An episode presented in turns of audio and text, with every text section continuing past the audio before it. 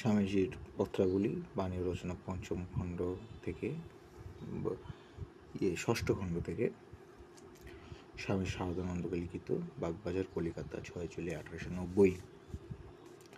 প্রিয় শরৎ ও কৃপানন্দ, তোমাদের পত্র যত সময় পাইয়াছি শুনিতে পাই। আলমোড়া এই সময় সর্বাপেক্ষা স্বাস্থ্যকর, তথাপি তোমার জ্বর হইয়াছে, আশা করি ম্যালেরিয়া নয়। গঙ্গাধরের নামে যাহা লিখিয়াছ, তাহা সম্পূর্ণ মিথ্যা। সে যে তিব্বতে যাহা তাহা খাইয়াছিল, তাহা সর্বৈব মিথ্যা কথা। আর টাকা তোলার কথা লিখিয়াছ সে ব্যাপারটা এই, তাকে মাঝে মাঝে উদাসী বাবা নামে এক ব্যক্তির জন্য ভিক্ষা করিতে এবং তার রোজ বারো আনা এক টাকা করিয়া ফলহার যোগাইতে হইত। গঙ্গাধর বুঝিতে পারিয়াছে যে সে ব্যক্তি একজন পাকা মিথ্যাবাদী, কারণ সে যখন ব্যক্তি সুদ প্রথম যায়, তখনই সে তাহাকে বলিয়াছিল যে, হিমালয়ে কত আশ্চর্য আশ্চর্য জিনিস দেখিতে পাওয়া যায়। আর গঙ্গাধর এই সকল আশ্চর্য আশ্চর্য জিনিস এবং স্থান না দেখিতে পায়, তাহাকে পুরোদস্ত মিথ্যাবাদী বলে জানিয়াছে তথাপি তাহার যথেষ্ট সেবা করিয়াছিল তা ইহার সাক্ষী।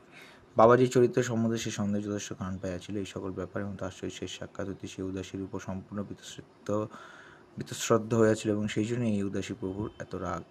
আর পাণ্ডারা সে পাজিগুলো একেবারে পশু, তুমি তাহাদের এতটুকু বিশ্বাস করিও না।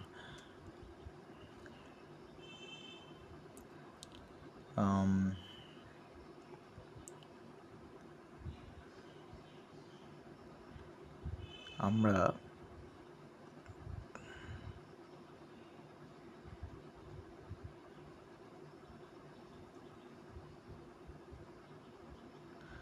এটা কালকে পড়িয়েছিলাম।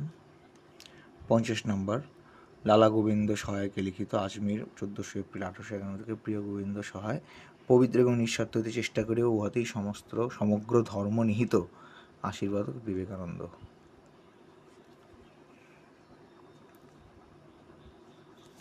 পত্রাবলী একান্ন, আবু পাহাড় তিরিশ এপ্রিল আঠারোশো একানব্বই, প্রিয় গোবিন্দ সহায়। তুমি কি সেই ব্রাহ্মণ বালকটি উপনয়ন সম্পন্ন করিয়াছ? তুমি সংস্কৃত পড়িতেছ কি? কতদূর অগ্রসর হইলে? আশা করি প্রথম ভাগ নিশ্চয়ই শেষ করিয়া থাকিবে। তুমি শিব পূজা সযত্নে করিতেছ তো? যদি না করিয়া থাকো তো করিতে চেষ্টা করিও। তোমার প্রথমে ভগবানের রাজ্য অন্বেষণ করো, তাহলেই সব পাইবে। ভগবানকে অনুসরণ করলেই তুমি যাহা কিছু চাও পাইবে। কমান্ডার সাহেবদেরকে আমার আন্তরিক শ্রদ্ধা জানাবে তার উচ্চপদস্থ হয়েও আমার নেই একজন দরিদ্র ফকিরের প্রতি বড়ই সদয় ব্যবহার করিয়াছিলেন। বৎসগণ, ধর্মের রহস্য শুধু মতবাদে নয় পরন্তু সাধনার মধ্যে নিহিত। সৎ হওয়া এবং সৎকর্ম করাতেই সমগ্র ধর্ম পর্যবসিত।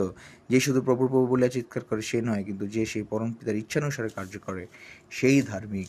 তোমরা আলো আর বাসি, যে কয়জন যুবক আছো, তোমরা সকলেই চমৎকার লোক। এবং আশা করি যে অচিরেই তোমাদের অনেকেই সমাজ অলঙ্কার স্বরূপ জন্মভূমির কল্যাণে হেতুভূত হইয়া উঠিবে ইতি আশীর্বাদক বিবেকানন্দ। পুনশ্চ যদি বা মাঝে মাঝে সংসারে একটু ধাক্কা খাও, তথাপি বিচলিত হয়েও না নিমেষে উহা চলিয়া যাবে এবং পুনরায় সব ঠিক হইয়া যাইবে। বান্ন নম্বর পত্র, আবু পাহাড় আঠারোশো একানব্বই প্রিয় গোবিন্দ সহায়, মন যেদিকেই যাওক না কেন নিয়মিত জপ করতে থাকিবে। হরভক্তকে বলিও যে, সে যেন প্রথমে বাম নাসায় পরে দক্ষিণ নাসায় পুনরায় বাম নাসায় এই ক্রমে প্রাণায়াম করে। বিশেষ পরিশ্রম হিসেবে সংস্কৃত শিখিবে ইত্যাদি।